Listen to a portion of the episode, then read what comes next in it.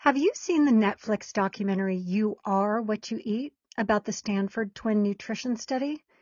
Or maybe you heard that eating Oreos was found to lower your cholesterol levels more than a statin.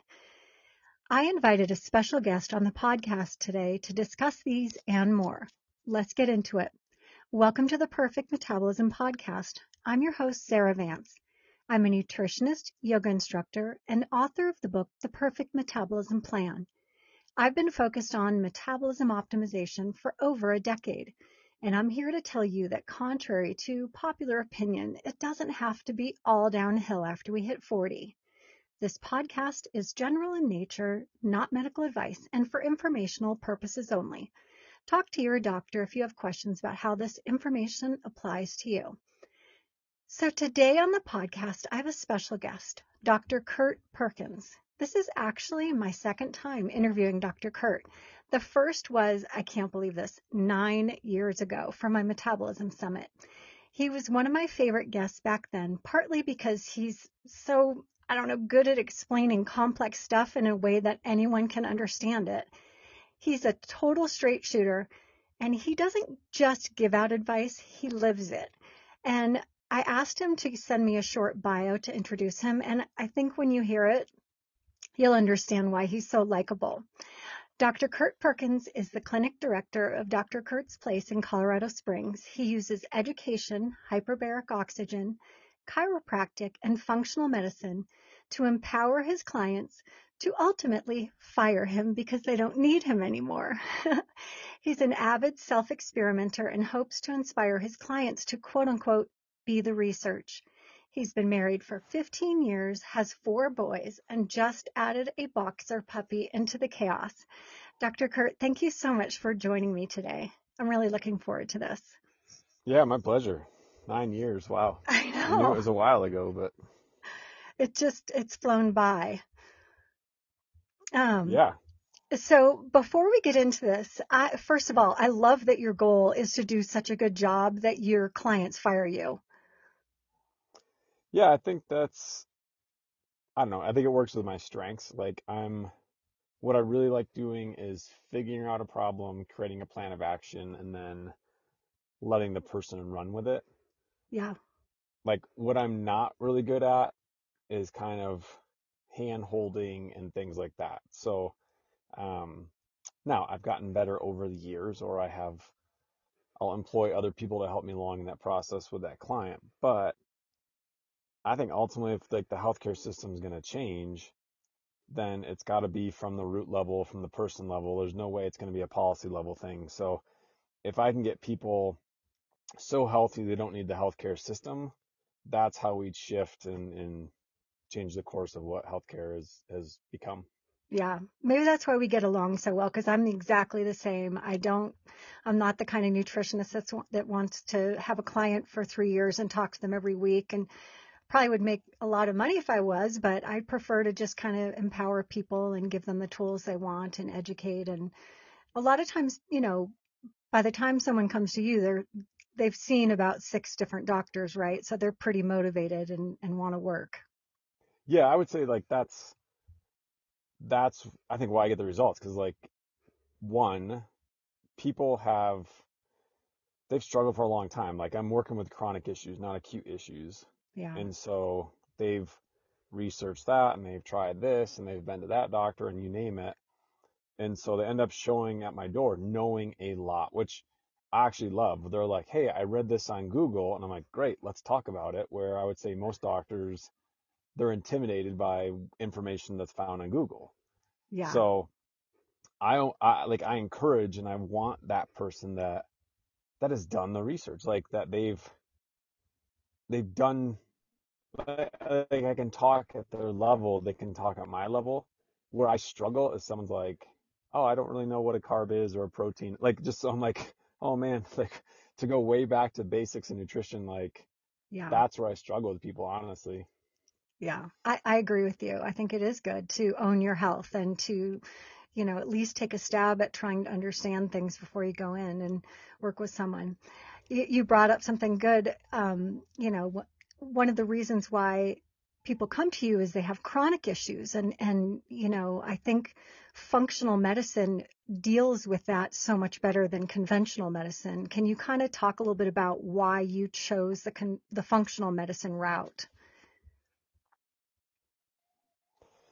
Yeah. So I think, I think functional medicine kind of chose me more. Um, and so it's kind of a long journey going back to, to childhood. Like I was the sick kid.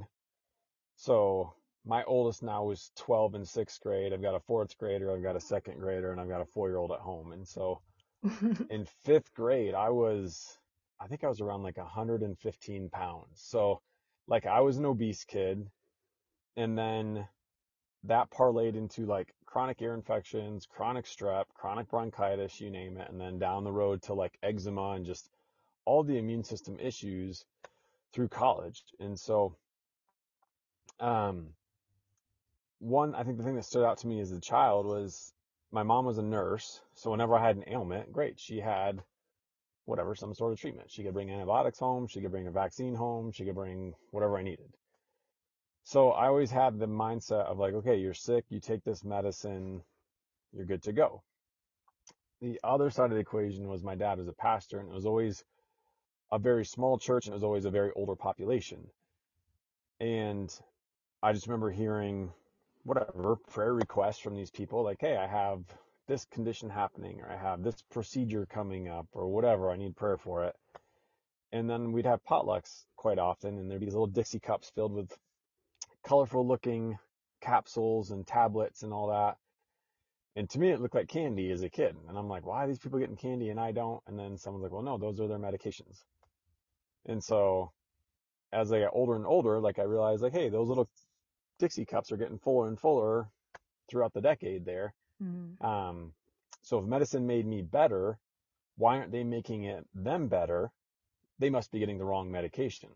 So that kind of sparked an interest in the healthcare field. And then I don't know if it was like junior or senior in high school, like they make you take like some test and you're like, hey, you would be great at this career. And pharmacist came up as my like career choice. So I'm like, sweet, let's do that. So I went into undergrad with the aspirations of being a pharmacist, to be in healthcare, but also to uh, make sure those people that were getting the quote unquote wrong medications in my mind got the right one, so then they could get better and the church family be happy and healthier. The problem was like my advisor, and it's not a problem now, like it's actually a blessing looking back, is she got a semester into it and I was meeting with her to go into the second semester, and she's like, I don't really think you're cut out for this. I'm like, what do you mean? Like, she's like, I've seen kids like you. I don't think you're going to make it into pharmacy school down the road. I'm like, okay, like based on what? I'm like, there's no explanation. Wow. So, um, kind of took it, and maybe if she did give me an explanation, I just wasn't paying attention after that. Like I took it more as a challenge and went home, looked at the course manual for the college I was at, and like, all right, what's, what looks hard in the sciences, but not her department. And I was like, ah, biochemistry, let's go that route. Not for any love of sciences, but more out of spite of like, this lady says I can't do something. Well, let's make it eat or eat my diploma in three and a half years and, and go from there. Yeah. The issue was like, she retired the next semester and I've never seen her since, never had like the satisfaction of like rubbing it in her face or whatever, but it got me down the path of, again, like hindsight, looking at these small steps led to functional medicine, where now I'm in the biochemistry department. I have an advisor who had grants from the N I H. We were sequencing genes of these bacteria because then we'd pass it to someone else and then they would make some medication to stop the replication of the bacteria. The problem was, or I guess not problem, but like the variable was we had to make Petri dishes, and those dishes had to have the right nutrients and oxygen levels and temperature and cleanliness and you name it. The environment had to be pristine for those cells to grow, for that D N A to replicate in order for us to keep our experiments going. And so if I screwed up a dish, if I screwed up the environment, the lifestyle, so to speak, the cells didn't grow well. Mm. And so I kind of had like, and this is before I even knew about like epigenetics and all that type of stuff, but I'm like, if I can change someone's or this bacteria's environment, like, can't we do it and lifestyle as well. So that kind of led me down the road of like, okay, what profession then? Obviously not pharmacy, because I got off track there. I didn't want to go into like biotech research and pharmaceutical research. Like, what's going to give me the best toolbox to work with someone's environment? And that kind of led me to chiropractic college. And so had never been, knew nothing about it. I just applied, got in. I'm like, all right, go in that direction. And uh, that gave me more tools in the toolbox. And now that gave me a ton of nutrition, gave me a ton of anatomy, gave me a ton of physiology, you name it. And then got out into the real world and started practicing like traditional chiropractic, and like, okay, like if I take these five people with the exact same low back issue, what, like three get amazing results, one so-so, and one not at all. Like, what am I missing with these? Why aren't these people getting better?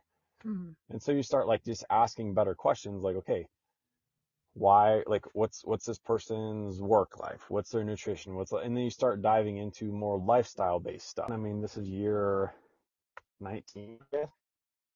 Um, like I'm just getting started. Like it's, it's always fresh. Cause you, and, and it reminds me actually a lot of my story, you know, growing up, I had a lot of chronic health stuff. And I think it's true of a lot of people that go into kind of more of a natural health bend. You know, my dad was a doctor. I never went into the doctor. He just brought the stuff home, similar to yeah. you. And, you know, it, it's so interesting. I always joke that God gave me my health problems because he knew I was so determined that I'd figure them out and loud that I'd tell everybody about it. And here I am, you know, with a podcast. And so, yeah, I can totally relate to your story. And I think, you know, you're, you're doing, we all have our own journey, and sometimes things that seem devastating, like you getting rejected from the pharmacy school, is actually a blessing, right? Yeah. Well, it's so interesting. I lo- always love hearing stories. I think it really helps people to understand, um, you know, wh- why you're doing what you're doing. Um, So I want to kind of get into this You Are What You Eat. Um, you know, it's a documentary that's on Netflix for people who haven't seen it. And I agree with kind of the premise of the study that the standard American diet is SAD, S A D, standard American diet. And yeah. that, you know, one of the things they say is we can solve a lot of our health issues by rethinking what's at the end of our forks. I mean, I know that's a lot of what you do. Um, I know that you've kind of analyzed this because, again, you, you're your patients, your clients are coming into the office asking your opinion. So I'd love to hear what your take is. You know, I know that there's some good of the study. Maybe we could start there. What you think they did right? Yeah, no, I th- I'm, I'm with you. Like, I think the whole, the title gets you, you are what you eat. And I yeah. think that's a huge thing. Our cells are made up of whatever, essential fats, amino acids, glucose, like all those things. And so, um, I don't disagree with that at all. And I think the other really cool thing they did is they use pairs of twins. And I think that's, that's always one of those things in nutritional research where they're like, well, there could be genetic variations and things and how people respond. Right. Um, I think the other cool thing too, is most of the time any nutritional research comes out, they're looking at like population studies and epidemiology. So this is where I think foods get blamed unfairly, where, great, here's America. We're going to survey what Americans eat. So it could be eight things that they're eating all the time, but we're going to blame one of them as the problem for whatever. And this is, I think, where meat gets the bad reputation of things. I'm like, well, why don't you blame the soda or blame the French fry, or whatever, that type of thing.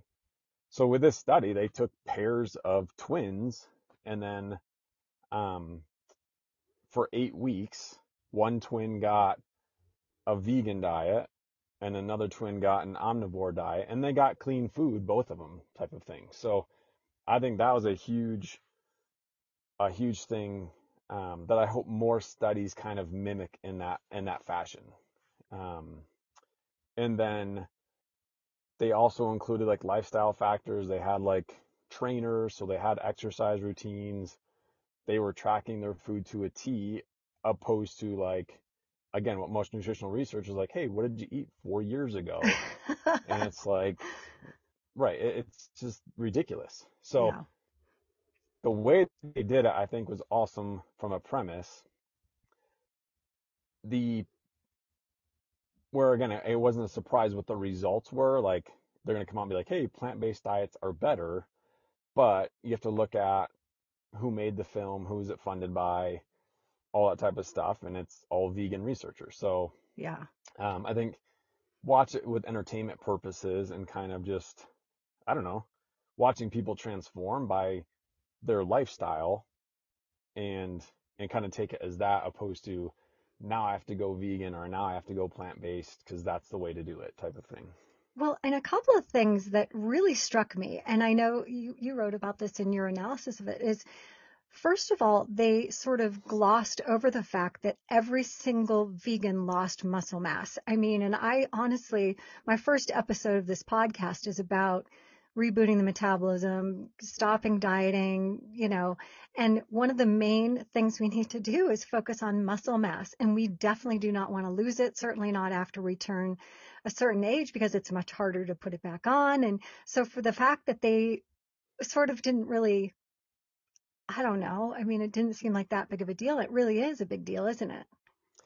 Yeah, they, they glossed over that quickly because, like, um, like you said, I think there's eight pairs of twins, like seven of the vegan twins all lost muscle mass in this eight weeks. The one vegan twin that gained muscle, he gained like two pounds of muscles, which is pretty good in eight weeks.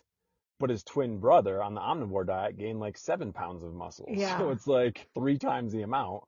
Um, but yeah, like for me, muscle mass is, it's the organ of longevity. It's your metabolic mojo. Like, yeah, if, there, if there's one structure to maintain, it's going to be your muscle mass. And so, um, I mean, that one guy proved you can do it on a vegan plant-based diet, but the other people, like, again, like I think part of it too was, especially in, in, in like the research, and I'm not in the research world, so I may sound stupid with this, but like you want to try to control some variables. So if you're comparing one diet to the next, I would think you would at least want to have the exact same caloric intake as each one, which they didn't. Like the vegan people were eating like two hundred calories less per day than the omnivore diet and a lot less protein. And so yes, those vegan side of it lost weight, lipid markers came down, like insulin came down, but if they're losing muscle mass while doing it, that's not sustainable long term. That's starvation in my book. So yeah. um, I think that's where, again, take the results with some entertainment purposes and look at the good of like the intent behind it. But whatever, like be the research. Try try the eight weeks of vegan, see how you do, and try the eight weeks of the omnivore and the way they ate it and see how you do. Yeah, I love that phrase of yours, be the research, you know, and I know that you're, you do it yourself. I mean, and, and it, it makes absolute sense. And I always say, like, you know, cleanses and things like that, take what, you know, it's, it's fine to do a three week cleanse or do a Whole thirty or whatever, and take what you enjoy and what you learn from that and what worked for your lifestyle and bring that forward, you know, as opposed to just, oh, I'm going to do this for three weeks and then go back to my old ways. That, you know, obviously every time you do something and make some changes, you're going to feel, you know, the things that make you feel better and improve your lifestyle, bring them forward. Yeah, I think that's a, like, that's funny you say that, because I have, one of the questions on intake was like, when's the last time you felt like really well or you felt great? And like people will note it. And then more, and I'm like, I'll ask them, like, okay, what were you doing during that time frame? They're like, oh, I was doing this and this and this. And I'm like, why aren't you doing that anymore? Like, it's just like, if you felt awesome, like, why did you stop? Like, I don't know, maybe because I'm so adverse to pain. Like, I want to keep feeling good indefinitely, or I wouldn't stop doing the things that I know that made me feel and function well. Yeah.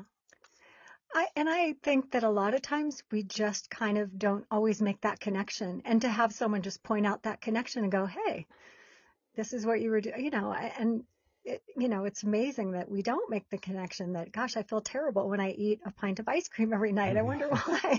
And then, you know, you make that connection. It's I, that's one of the reasons why I think a lot of times, like, food elimination diets are good. Like, if you take, you know, if we're eating gluten every day and you have a gluten intolerance or something like that, you may not notice it, but you take it out for three weeks. And then when you bring it back in, it becomes very obvious. And so that's, you know, that's another way to kind of become aware. Yeah. Um, you had mentioned the thing about, you know, in this study, You Are What You Eat, about knowing who is kind of behind a lot of these studies. That's a big, you know, thing. I know that the producer who produced it also produced that film, The Game Changers, which was out in two, two thousand eighteen.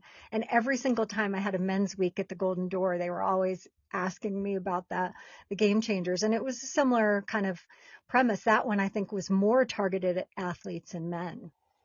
Yeah, that was targeted at athletes and men. And, like, again, I think when you're looking at those athletes, none of them got to that top athletic performance on a vegan diet. They got to their performance, then went vegan.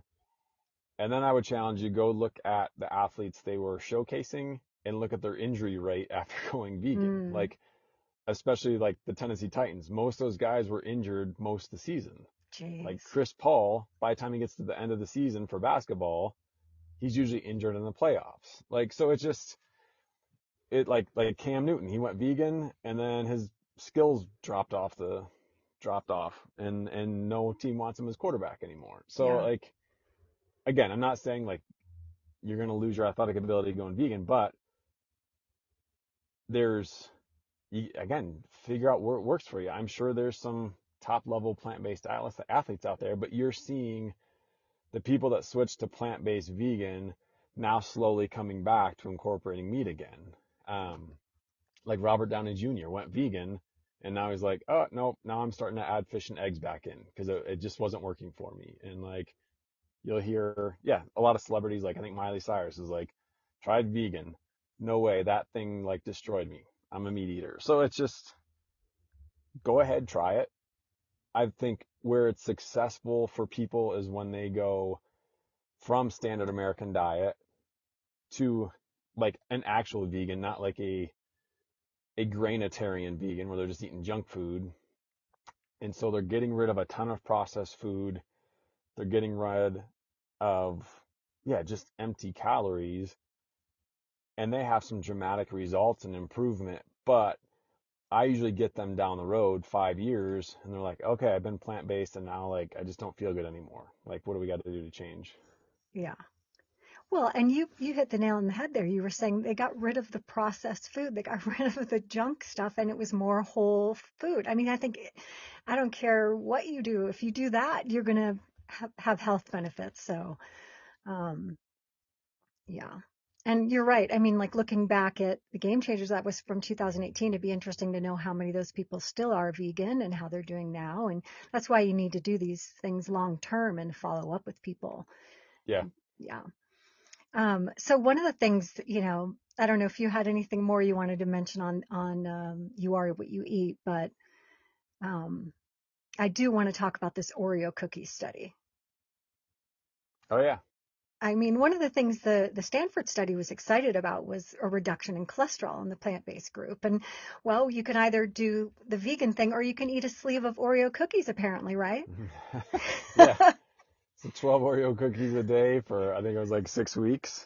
It's insane. Um, yeah. And I think these are the kind of studies I like because it's one person. So Doctor, I can't think of his last name, Norwich or something, but he's a P H D, about to be M D as well, um, but he's what what is called as a lean mass hyper responder. Like this, this dude is like six, seven percent body fat. Wow. Eats a like a very strict ketogenic diet, like at max twenty grams of carbs a day, um, and so his blood work routinely comes back at like L D L levels three fifty, three eighty, four hundred, all that type of stuff. That's and wild. So I think part of his background, uh, listened to an interview one time and he was like, I increased my carbs a little bit and that brought my L D L cholesterol down. So then he started kind of researching, and, and, and I don't know if he's the one that developed it or just kind of has seen it and now is bringing it to the forefront, but this lipid energy hypothesis. So basically, if if you're going to take away a fuel source, so say carbohydrates, your body's going to adapt somehow. And in his case, and others too, your liver's like, I'm going to produce a ton more lipids to give you fuel to keep going. And it wasn't this guy just sitting around. Like he's, he's a pretty, I don't know, pretty decorated athlete. Like he does like, he has like a push-up record. I don't know what, it was some crazy number, like four hundred plus push-ups, like nonstop, like hmm. in one set, like not breaking at all. Um, so he's got the muscle endurance and the stamina and the strength and those types of things. So being whatever, a one-man thing, he's like, I'm going to do, I, don't, yeah, I think it was like two or three weeks, goes in baseline L D L at three eighty, added, like you said, what, twelve, twelve Oreos a day. So I think that was an extra one hundred grams of carbs per day. And then at the end of that three weeks, retested, and his L D L went from like three eighty down to like one eleven or something like that. That's crazy. And so then he stopped that, reset. I think it was like around a six week, six or eight week time frame, um, back to his normal ketogenic diet, low carb, you name it. Baseline before the next part of it, I think his L D L was like at four twenty. And this, he went on um, a statin medication. It was like twenty milligrams of, I can't remember which one now off the top of my head. But anyway, kind of a, an aggressive statin medication. And at the end of that time frame, I think it was six weeks, it brought it down into the two hundreds. So in his case, by increasing carbohydrates, and again, in this case, Oreo, I think just to be sensational a little bit, it brought his L D L way lower than a statin medication did. So for him, it was more to prove the point that L D L or cholesterol is not pathology, it's more physiology. Mm-hmm. And so you can alter it based on how you eat, your stress levels, like you name it, where look at it more as like a check engine light. Not even a check engine light. Look at it more as like, okay, what's my body adapting to, opposed to you see this on paper and now like your doctor freaks out, you're going to have a heart attack type of thing. Yeah. Well, and one of the things about functional medicine is, you know, like in conventional medicine, as long as you're quote unquote under a certain number, you're fine. But in functional medicine, you can actually be too low in cholesterol and a doctor would say, hey, you know, so yeah, I mean, I think it's so interesting, this idea that you had a really good article about just cholesterol in general. I mean, you know, most of the time, if you go to the doctor and you're just barely out of range or above, like, I don't even know, two hundred, they'll be like, well, let's put you on a statin. Yeah, I think, I think that's probably the biggest thing functional medicine has taught me is just to ask better questions. Like, traditional is more, is something good, is something bad? Where in functional medicine, it's like, okay, what's the role of this? Does this mean it's physiology or does it mean it's pathology? And so with cholesterol, when you start like asking better questions about it, like, hey, what's the role of it? Well, great. It's estrogen, it's progesterone, it's testosterone, it's cortisol, it's aldosterone, it's vitamin D, it's your brain, it's your cell. Like there's so many structural Um, necessities for cholesterol. You're like, well, why would I want to lower that? And so then you start looking at other aspects like, okay, cholesterol being high in relation to these context of these other markers.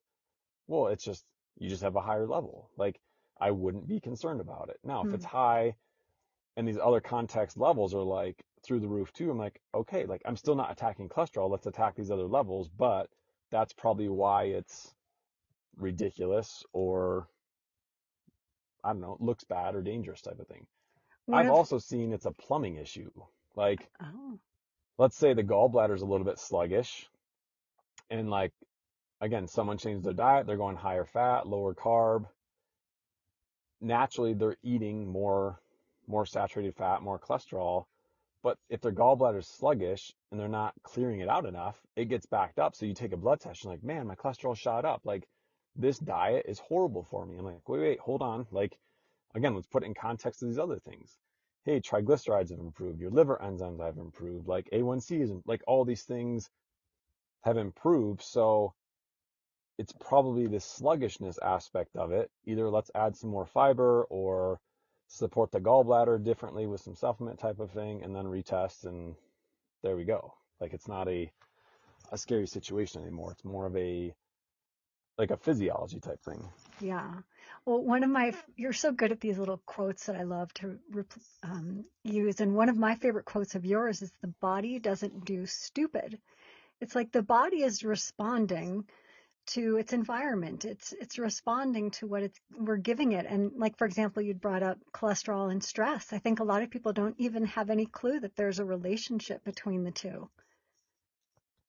No. And I think, um, we've known about a while. Like, I always refer, like, a lot of my clients to the studies, like nineteen fifty-seven or fifty-eight. They took accountants from beginning of January to June. One one group was like corporate accountants, another group was just regular tax accountants, and every two weeks they're taking their cholesterol levels. And so, what do you think happens around January thirtieth for the corporate accountants? Well, their cholesterol skyrockets because there's a lot of like corporate deadlines January thirty-first, and then both groups. April fourteenth, like April fifteenth is tax day. What happens to both their cholesterol? Like, both of them skyrocket. And so it was, it was pretty neat to see, like, okay, when there's deadlines due in the accounting world, you can see their, their cholesterol rises, as well as they, they took, um, blood clotting factors. So blood got thicker during those high stress times too. So translate that into, I don't know, if you're out hiking and a bear pops out, your cholesterol is going to go up to produce cortisol, to raise blood sugars, to give you fuel to run away type of thing. Yep. And your blood's going to thicken because if that bear gets you, then you don't bleed out as quickly. So like, symptoms are always an intelligent adaptation to buy you time to escape what's potentially going to eat your face off. Like, it's always there to give you the pan- best chance of survival. The issue, and again, this is where the chronic stuff comes into play, is that we keep perpetuating into that protective side by our lifestyle, how we eat, how we move, how we think, and then we don't support in a way around it to keep up with that demand type of thing. So that's where, like, with clients, the the context of their symptoms always matters. Like, say someone's going through a rough season, I'm going to ask, like, hey, do you see an end in sight here? They're like, well, yeah, like, I have this deadline coming up in two months. Okay, great. Here would be expectations as we implement these things. Whereas like, no, this is going to be like a five-year battle I'm going through. Like, okay, like, let's change expectations. Let's just try to keep up a demand at this point. Maybe we don't have these majorly profound improvements, but you're not tanking out and you're not like getting eaten by the bear, so to speak. Yeah. That's interesting. One of the things I was thinking of um, about go, to go back to this You Are What You Eat study, like, if you could design a study like that, what would you, like, for example, what would you want to put up against the vegans, or how would you change it? What, what would you want to look at? Because I'd be kind of curious about like a paleo diet or even carnivore. I know that there was a recent study that was in uh, I think it was Harvard, Harvard done study that was published about the carnivore diet. Yeah. Like, I think if someone's going to, like, how do I say it? If they're going to claim meat is bad, then they got to measure it against like only meat. So yeah. That's where I would design it, is because what they consider meat eating and then blame meat is, again, this is another Harvard study where it was, it was one of those, whatever, they followed a population for so long and asked them what they ate four years ago and all that stuff. But they considered someone a meat eater if, let's say, they had lasagna with meat sauce. Like, okay, you're a meat eater. I'm like, well, what about the noodles and all that type of stuff? Or you had this giant plate of nachos with ground beef. Like, you were in the meat eating group. Like, it's crazy. So if I were to design a true, like, vegan versus carnivore, I would do it like that. Okay, vegans, you only get plants. Carnivore, you only get animal products. Keep calories the same. Um, and then, yeah, see where it goes from there. Yeah. That'd be a good study. No, I think both groups would actually probably get results in terms of losing body fat, um, kind of cleaning up like insulin resistance, a lot of those things. What I would suspect going into it, the carnivores, again, would maintain or build muscle. The vegans would probably lose it. Yeah. Now, you've tried carnivore, haven't you? Yeah. Um, it was back, I don't know if it was like, I think it was two thousand eighteen. Okay, so a while ago. You were an early adopter then. Yeah, because it was back, like that summer, there was a, I just had a string of clients coming in that were like Crohn's, I B S, yep. digestive issues, yep. kind of like just these massive gut issues. And they all kept having this similar story of like, hey, I know I'm supposed to eat more fruits and veggies. Those things tear me apart and wreck me. The only thing that actually feels good is red meat. Mm. But they're like, I'm afraid to just overindulge because I don't want my cholesterol going up. I don't want inflammation. I don't want to get cancer. Like, so I'm like, great. I was already leaning more towards meat at that point anyway. Mm-hmm. So, but I'd never done like complete carnivore. So I'm like, great, I'll be your guinea pig. Beginning of one, I think it was the August that year, I did this extensive like inflammatory markers, insulin markers, lipids, um, particle, like all, you name it. And it, it started off like really favorable blood work. And then for that month I did animal based. So I did any meat, I did dairy, um, I did eggs, but I didn't do any fruit, no veggie, no grain, like, yeah, nothing with a plant in it. And then at the end of the month, redid, redid the blood work. Um, and again, came back favorable, even better in some of the inflammatory, some of the insulin markers, those types of things. Yes, my cholesterol went up, but it could have been that whole lipid energy hypothesis because I also lost body. I think I, at the end of that month, I was down to like seven percent body fat. Wow. So, um, but I felt awesome on it. Like, you felt awesome, really? Yes. I thought going into it, I was expecting, because I was going to be doing more dairy than I had been. Mm. I thought I was going to be some bloated and constipated and all that. Like, none of it. Like, it, it works well for me. So I would say now I'm probably eighty percent animal based. Wow. Um, interesting. I, I still do fruit. Um, I still do potato. Like I think, and this is kind of like other self experiment of like adding other carbs and starches back into my diet. And then veggies will do, but not a lot. Like, I don't know, probably like roasted cauliflower is the primary one, or maybe like a side salad at dinner, like those types of things. But if it's served, I'll eat it, but I'm not seeking out veggies. Interesting. Well, my, you know, a lot of what the carnivore people say is that plants are trying to kill you. Plants have these compounds in them that protect them from predators. And my philosophy with carnivore is it's true. Plants are trying to kill you. And if you have gut issues or you have autoimmune predisposition, maybe you're not healthy enough to handle these compounds.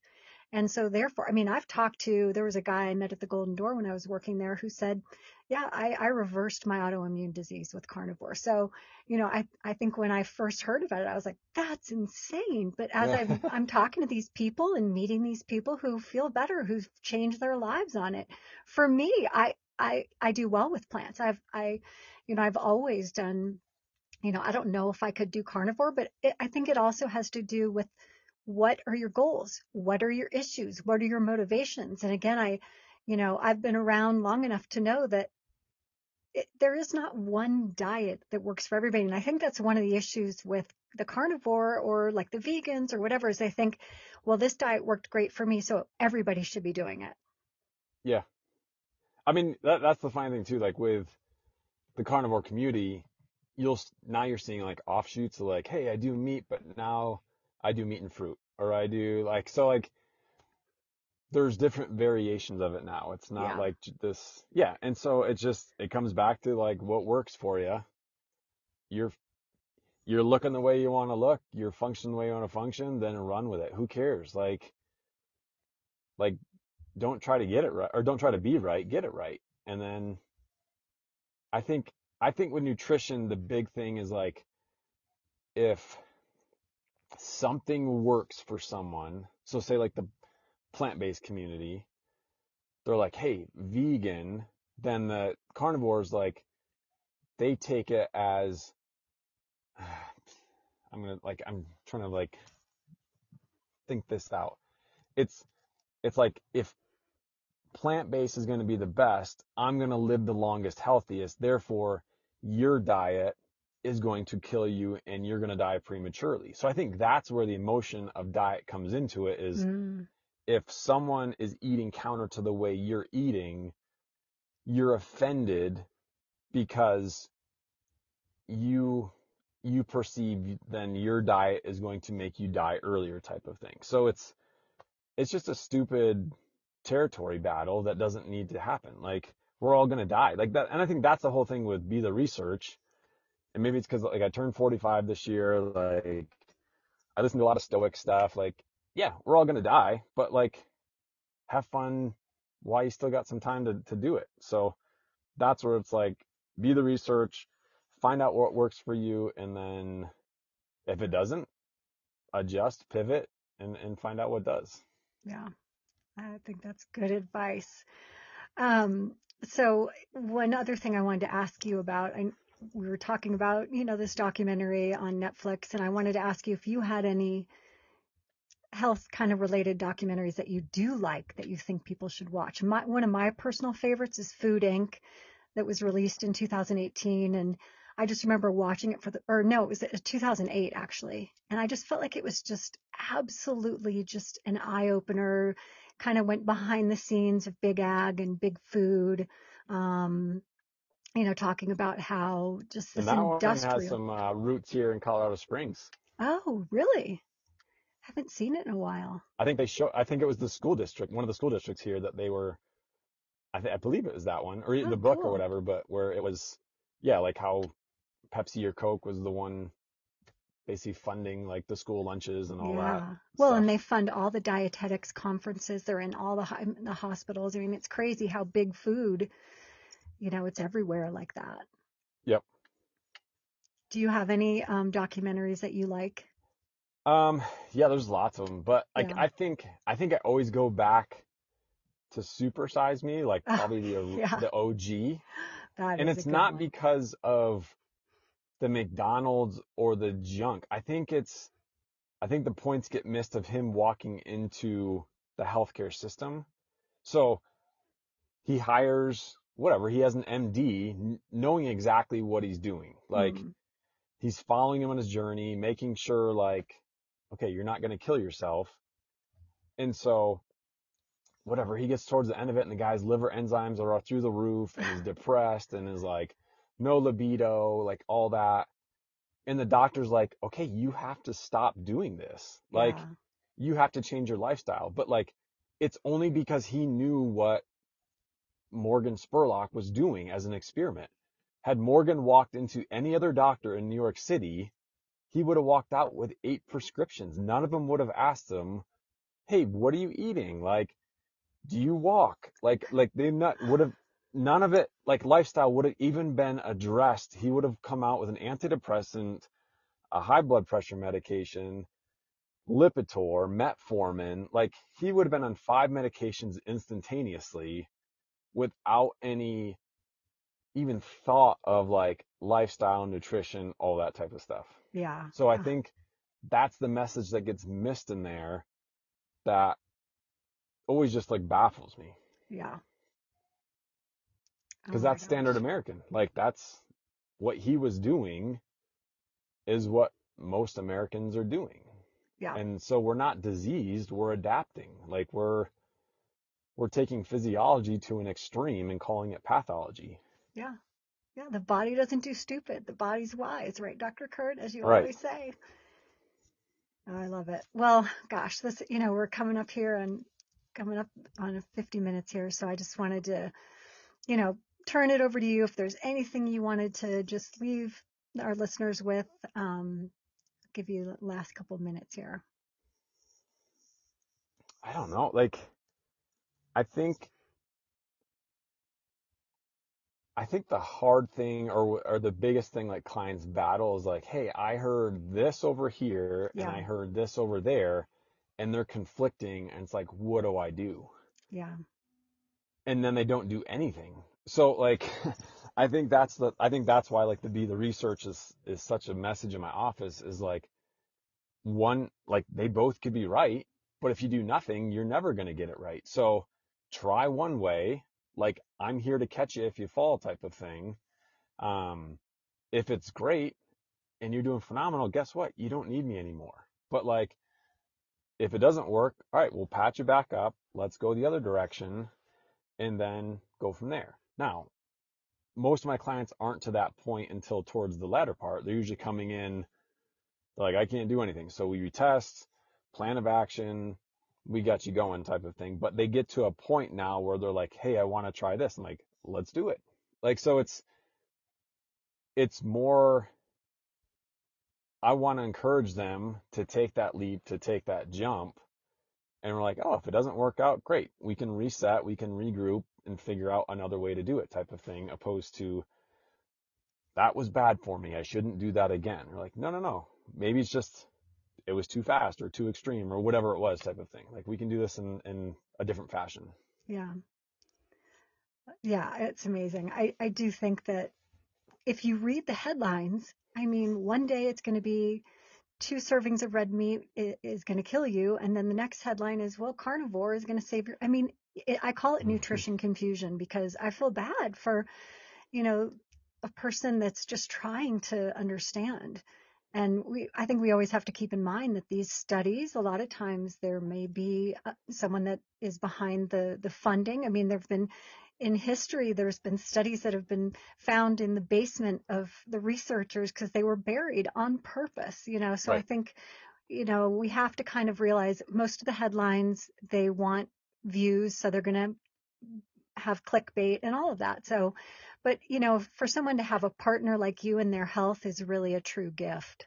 Um, and so, you know, thank you for what you do for your patients. And do you see people only in Colorado Springs, or do you see people online? How, how does it work?